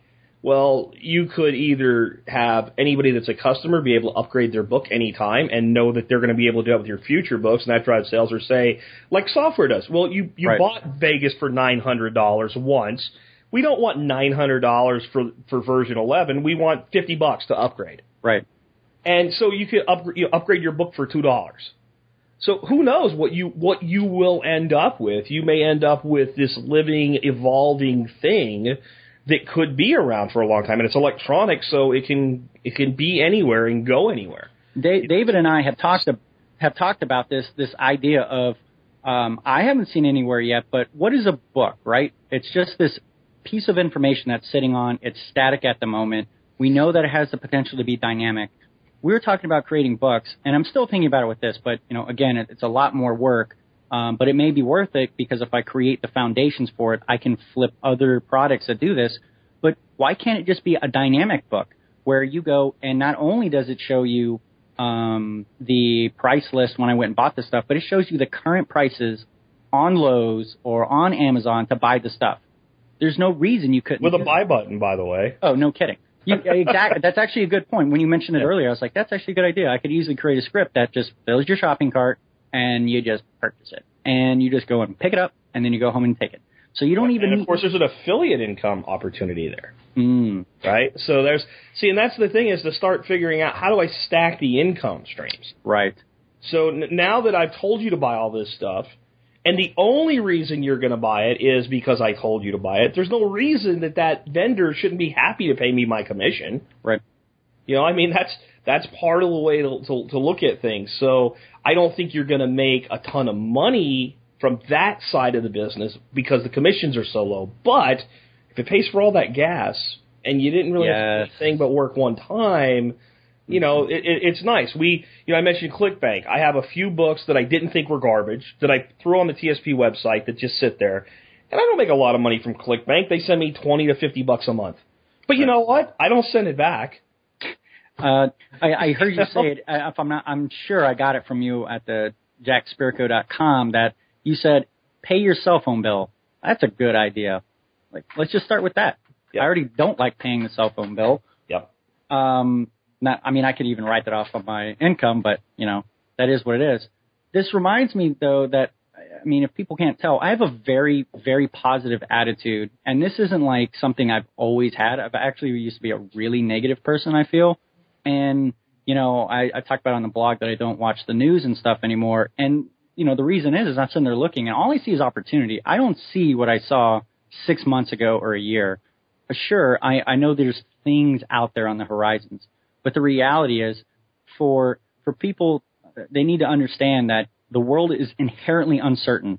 And um, my intelligence background has really made me come into touch with the concept of uncertainty and how to, to approach it.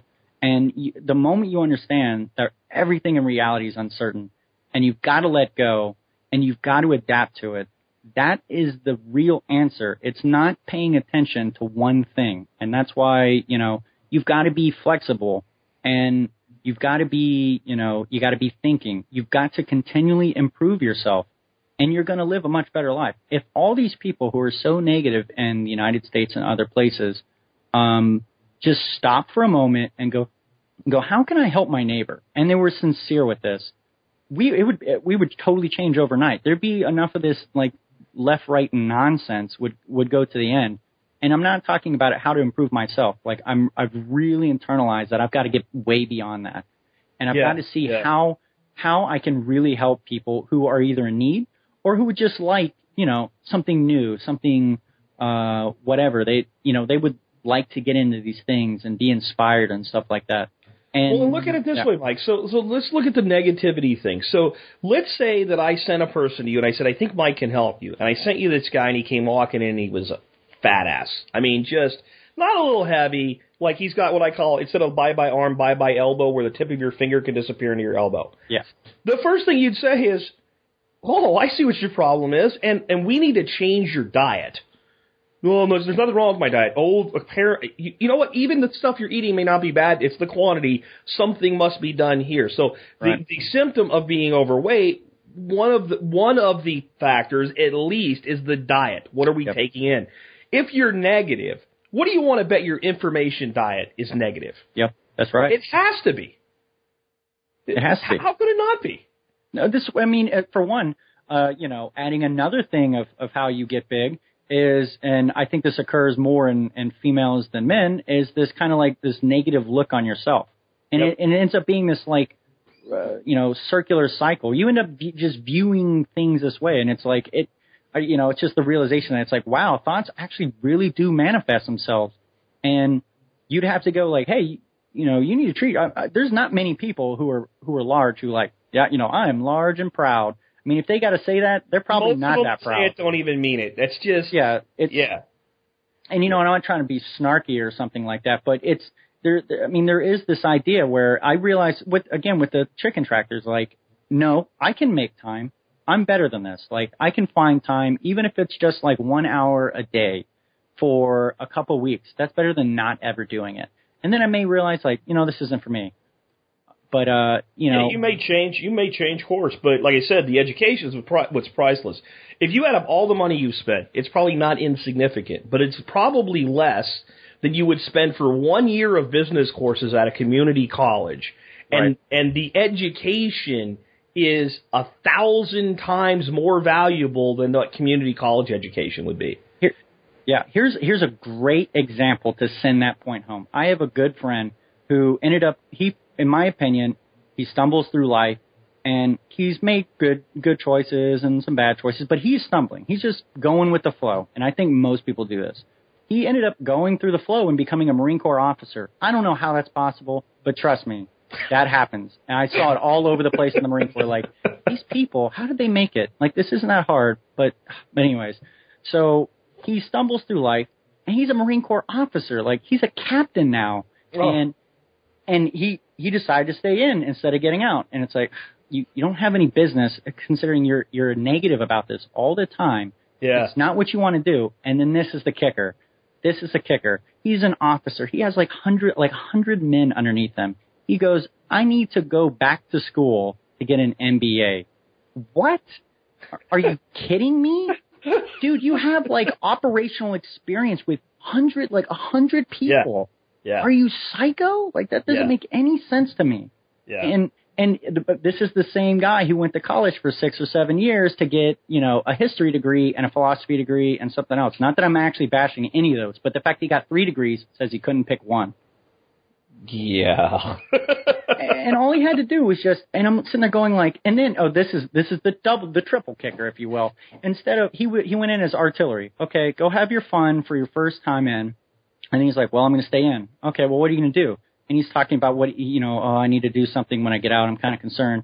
I'm like, okay, well, uh, you know, if you want to stay in, switch and go to like electronics or uh, communications or logistics or something like that. And he was like, yeah, okay. What did he do?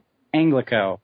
If you don't know what that is, that's jumping out of planes and being forward observers and shooting, you know, pointing gunships uh, at, at targets. Are you kidding me? Like, come on, man. Yeah. But that's that's what a lot of people end up doing. It sounds great. They just kind of, you know, the carrots j- jingled in front of them. They don't realize that you could get a much bigger carrot out there than that little tiny thing jingling in front of you. And all you got to do is just look past it, and you're like, wow, why would I ever think you need an MBA? And here, here you go. Here's the quality of an MBA. It requires no prerequisites to get an MBA, a master's, no pre, no prerequisites, other than a degree. And- Yeah, you don't have to have any experience. No. You don't, and that's that's something that's that's almost frightening that we would because li- literally we have declared you a master, right? So it would be it would be like taking a written test in karate and being labeled a a, a fourth dan black belt master of that martial art and entrusted to teach other people to do it or protect people's lives with it when you don't actually have any experience doing anything. And we're going to get some pissed off people that are going to email both of us now. You're in it too. They're going to say, when I did my MBA, I had to do, you know, some kind of real world something or other. Bullshit. Well, you didn't have to run a company or even a, a division or a department. How can you be a master of master of business administration I- with no relevant business experience at I think, all? I think there's actually uh, a lot of value that you could gain in a master's course. I'm and, sure there is. Um, I do not believe it's when you leave college. And and and this is the thing is they're expecting you now to get further and further in debt. Like that's kind of like the mantra is like, okay, the business uh, or the uh, the environment's not very good for uh, you know uh, a bachelor's degree. Go get your master's. Ugh, like you still you're you're going to go in there with no knowledge. And I saw this with with my wife, who will attest this, who is a a master geologist who makes pretty good money, and you know, I, I explained to her like, do you have any idea how like more value you could have added to yourself if you had done this like when you knew more? Because you're going to go in and you're going to be thinking of all the experiences you had, and so when you go do your final report or your your master's paper, you're you're thinking and you're coming from all those experiences, and you're getting this time to stop for a moment and think abstractly of how you could take that next step but that's just not the way that it's done. And that's the way, you know, they're banking off this that like, there's a lot of value to this. Only from a certain perspective. It is a depends situation and a half. It is a depends. It, it, it is when they want to tell me that education is priceless. I always say, uh, uh I can put a tag on that thing real quick, and I can put a value on it because Yeah. I can look at people and say, okay, so you have a master's degree, but you have a master's in, I don't know, freaking communications. Mm. Well, so it's like this generic degree. And I can take a person that's about equal talent to you and just look at their career path and your career path and go, what really did the, where did the master's degree really make a difference? Or I remember seeing somebody on TV during the depression, they couldn't find, or recession, they couldn't find a job. And, and this individual said, I have a master's degree in everything. And I thought, wow, wonder why you can't get a job with a master's degree. A master's degree. masters. I mean, that's just the an excellent point. Which when you look up this this concept of a master's, you'll see that people have really dug into this, and you can't be a master until you've hit ten thousand hours on it. I can assure you, you do not hit ten thousand hours. If you can't say masters. Exactly. I mean, I went to school. I I'm one of those guys who I know you've talked about in the past. Who I spent I totally on the credit card. Parents have no idea what they're doing, and uh, you know, taking out student loans and all this stuff. I mean, non-federal student loans. So I Okay. total private student loans with eight nine percent interest rates. Uh, I when I graduated college, I went to go check my student loans because I didn't pay a cent on them the entire time I was there. They, course accru- not. they accrue interest, and um, I was like, okay, I'm expecting sixty thousand dollars, which is a lot, right? Because I was like, okay, yeah, yeah, yeah, okay, sixty thousand. I go to look, it was ninety thousand. Like, Yeah, that's a house. That Yeah. a, that's a house. Not a bad house either. No, guess what? Guess what degree I came out with? A sociology degree with a minor in geology. Oddly enough, a minor in geology. But uh, so what did I go and do with this sociology degree? I went and just did what I was going to do anyways, which I know people who don't have degrees do, and they make just about as much money. And I was Intel analyst. I already had the experience. When did it. Didn't help me do anything. After a year, I created this innovative process which has nothing to do with intelligence analysis. It was just a process, uh, like an automated process. Uh, was so blown away by it. I was like, oh, I'm going to learn programming. Learned it in three months. I got a different job. I made twenty thousand dollars more uh, with no computer science degree. So there, there's something to this where it has a little bit more to do with mentality, mindset, rather than just you know credentials. Credentials don't mean they don't necessarily mean anything. It Well, can. I, a perfect example of this is I had a a web designer and developer who worked for me, and he was very very good at that, and he was a pretty good guy with PHP code. And one day I sat down with him and I said, "How did you learn all this?" He said, "Well, the PHP I got one of those Sam's guides and I locked myself in my Hmm. room for two weeks." Yep. And so, and we're talking to him later, and we were doing some some marketing work, and he came over and he was looking at it, and he was confused as hell, and he goes, "I can't believe I have a degree in this, and I don't understand any of it." And I said, "You have what?" He goes, "I have a degree in marketing from SMU. That's not inexpensive, by the way." Hmm. And and I said, "I didn't even realize that." He goes, "You hired me and didn't realize I had a degree?" I'm like, "I didn't care that you had a degree. You worked for the largest web design and development company in in my space in Dallas." For, for five years, and you worked on the top sites that were out there. As soon as I saw your name and knew who you were, I offered you a job. I had no idea you had a degree. I didn't even look at your resume. And he couldn't believe that. And I'm like, it's probably good that I didn't look at your resume. I would have thought Right. you were a marketing guy if I would have, you know, been brushing through them just looking at the educational background. And it's it's and, and while I don't think uh, any more necessarily that jack of all trades is the best way to go, it is nice to have other things to pull from as well because a lot of the people that I've worked with in the computer science realm, they know a good bit about computer science, not as much as they should because I guess they just you know just going with the flow, but they have no concept of like people. Like they just un- don't understand that when you say whatever jargon you're saying, they they they took it and just went. "Whoop." no idea what you're talking about. And uh, you're, you're not going to create a good product that way. And that's why, you know, when you look and get in the software development process, uh, these people just very hard time managing people who are software developers because you're just looking at code all day and you forget that uh, somebody's going to be using it. Somebody's going to use it, and they're not going to know what you know, Yeah, right? It has to work for the person that doesn't give a shit about all this stuff and just wants to push the button and get it to work. if there's if there's one thing that people can take away from this, technical knowledge is so overrated. And the reason why is because you can learn it. You cannot you cannot learn to be a master in the technical knowledge. I'll, I will I will definitely uh, asterisk that. But you can learn techno- technological skills in a very rapid way and be very very proficient. And I've proven this time and time again. When I here's a great example. Uh, the team that I worked with, I was the very junior guy. I mean, I was making up stuff. I wasn't making up, but I was stretching things on my resume just to get into the interview. Didn't have any problem getting into it. Um, now I'm the only person who works from home and I run the whole project. In like two years, I don't have a computer science background.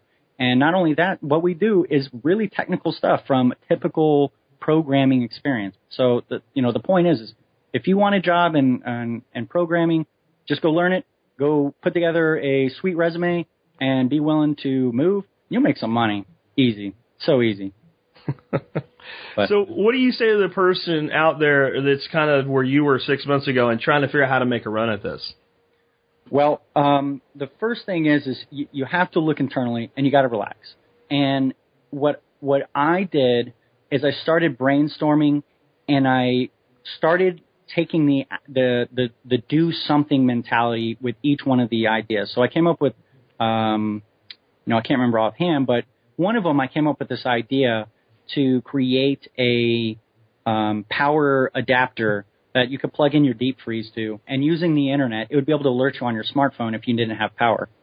And I actually created like the entire solution of this. And um, so I actually sat down and spent a lot of time learning technical knowledge of all this kind of stuff. And I eventually was just like, you know, this I'm not ready for this. But the thing that it taught me was it went from wouldn't it be cool if to let me put it on paper. Let me just write it out. Like what what would it take to do this? and then going and acting on it. And then you may hit a point where you're just like, mm, I don't know. You may have to work through that. I mean, there's you always got to kind of play it out by ear. But brainstorming for me has always been the thing, and doing an element analysis on everything. So, because once you do that, you're removing the uncertainty of all this stuff that you didn't know. Like, how am I going to make money? Well, okay, well, let's look at who who do you want to uh, sell to? What, what's permaculture? So, who consumes permaculture products? These are people, you know, by and large, who love you know, love the planet or, you know, they, they like the idea of growing their own food and all this kind of stuff. The moment you start talking that, the moment you start writing it down, it starts to write itself out. And then you're like, okay, well, then you start look at the pain points. I think Geoff Lawton personally looked at pain points when he started coming up with, um, his various like video ideas of like visiting these places. I really believe, um, that he, um, had saw this pain point with people in permaculture, like I don't really know about this. So what he did was he went out and he started viewing all these permaculture sites and doing all these videos, going like, "Dude, I live like right down the street from that place. Wow, like that's really cool." So it's no longer this subtropical, tropical, you know, banana circles and just craziness. It now comes to home. Well, that was a pain point that he saw. Like somebody needs to do that. So for a person, you got to look for these pain points so to say, so a pain point would be like, I really can't stand it.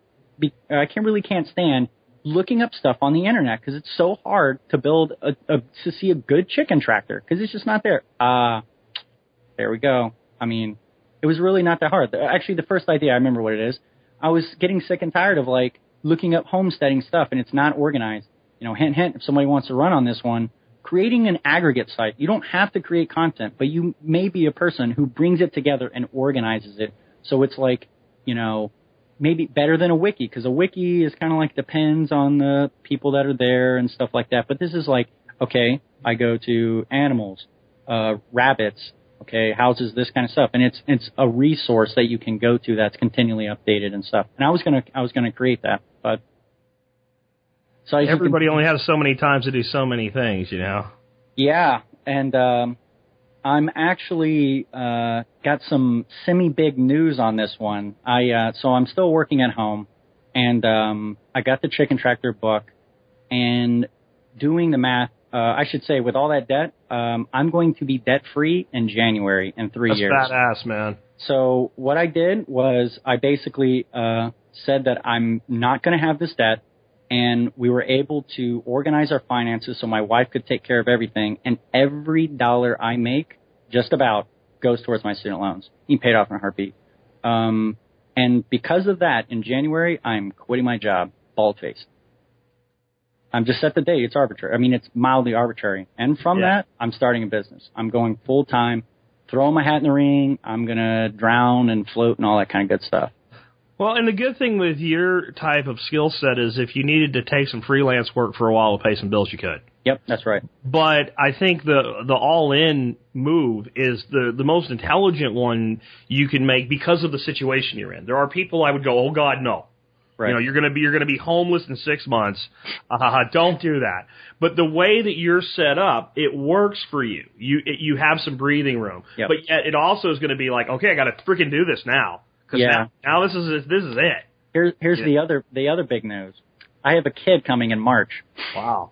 So here I am, the man who I don't make the most money, and uh, I'm going to be jobless, uh, not having income coming in, with a kid on the way, with my wife doing all the work and all this kind of stuff. How do you think that makes me look?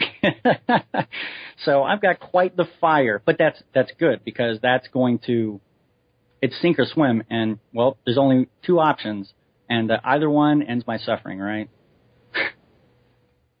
cool, man. So when do you think the book's going to be out?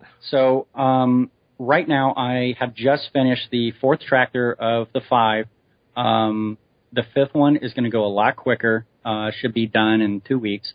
I need to finalize the text, and I'm hoping the book will be out. Uh, well, I say hoping it's going to be out by the end of the year, come hell or high water. So um, I'll, I'll definitely be keeping people updated on, on this one. Uh, I have an entire website that I built out of it. Um, I was trying to create a more community type of thing, but it's just like, I just don't feel like it's right. But, um, the the website has various tractors on it, and it has like the five that I'm building, so people can get kind of an idea uh, the the kind of stuff that's going to be in the book. I mean, it's literally step by step, and in some of the cases, it might be overkill, and I'm going to have to peel back. You know, drill a hole, but it's growing. drill a hole, but it's growing. But hey, I mean, sometimes you got to do that because you don't realize, like, hey, uh, my wife doesn't know how to use a hand clamp, and that was like a signal, like, I need to be thinking about this stuff. Like, she doesn't even know how to use the simplest tool, but she's the person who I want to buy this book. Absolutely. You you want to sell to the person that says, "I would have chickens if," If and you right. want to solve the if. Okay, well here's here's your answer to your if.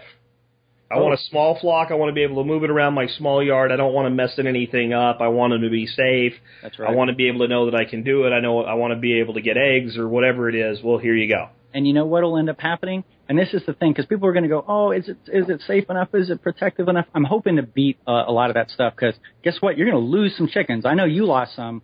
Yeah. I lost. Um, I bought 26 recently, and we're down to 16, I think. Yeah. And uh, it happens. And you're going to like, "Oh, I really don't want my two chickens to die." You can get another one. You're going to be okay. It's sad. I wish my chickens wouldn't died because I love my chickens, but it, you, you got to get through that hump. And if you keep going, well, what if, what if, what if, what if? That's why they're easy. They're easy, no problem. So yeah, uh, looking at um, coming out at the end of the year. Yeah, you know, livestock people have to you have to get past it. You you can't look at it like the dog that sleeps on the foot of your bed. You you really can't, Yeah. and because you'll make mistakes. So I got these ducks. I got a dozen ducks, and like eight of them died.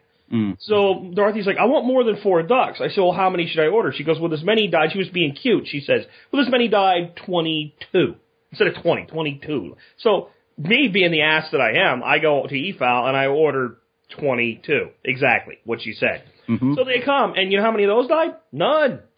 None. So now I got 26 ducks. Right. And you don't know which way it's going to go. That's why I ordered 26 of these guys because it's like, you know, my wife's like, why do we, what do we do with 26 chickens? I'm like, I don't know, but it's going to work out. And if you end up with all of them make it and you don't lose any and you, you have more than you want, that's what crock pots are for. Oh yeah, I mean that's and and in fact of the 16, probably 12 will be that.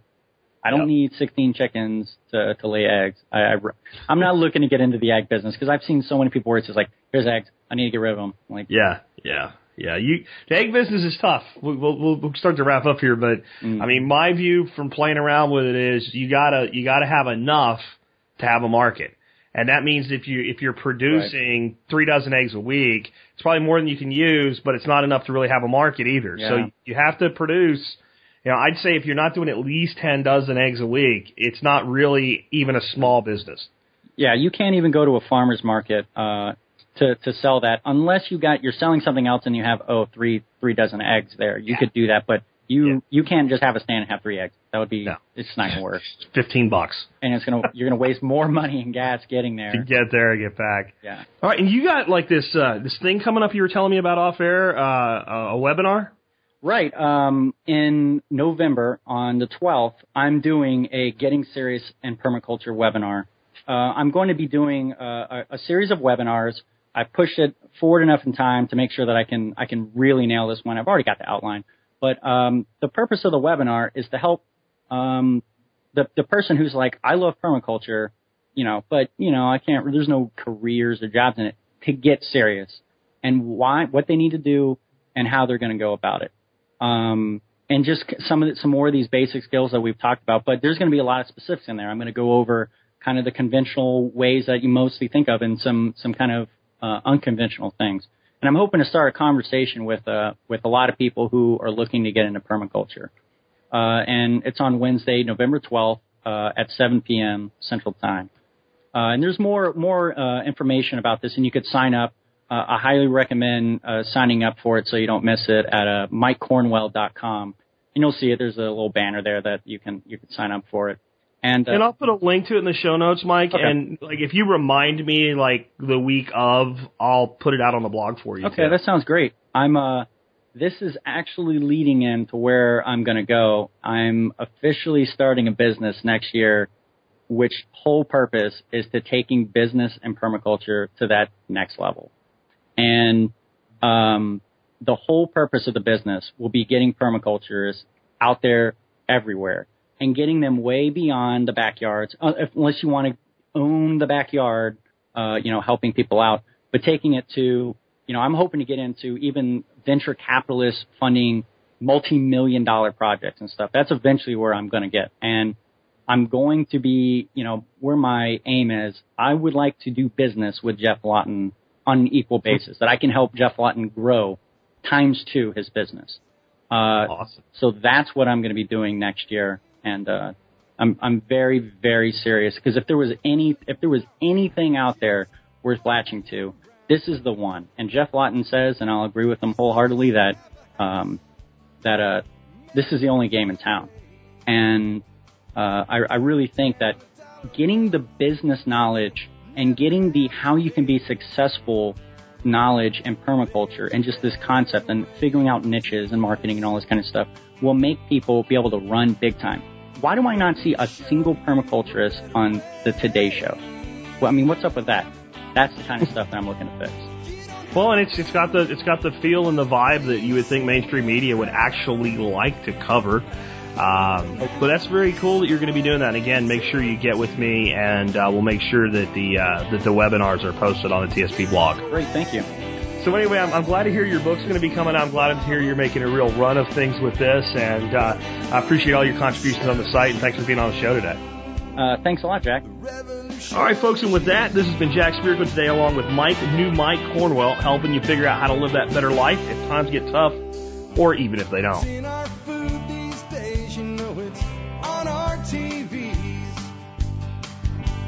Sometimes we forget we are what we eat. I don't know the answer. It's like there's nothing I can do. It's the price we pay, I guess, when we follow all the rules. There's a better way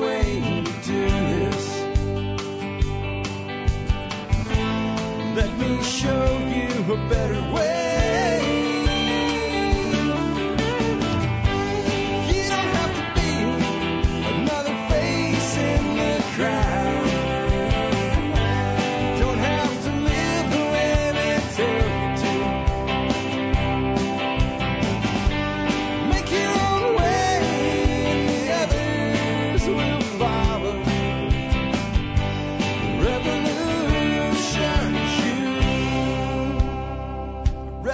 Revolution is you.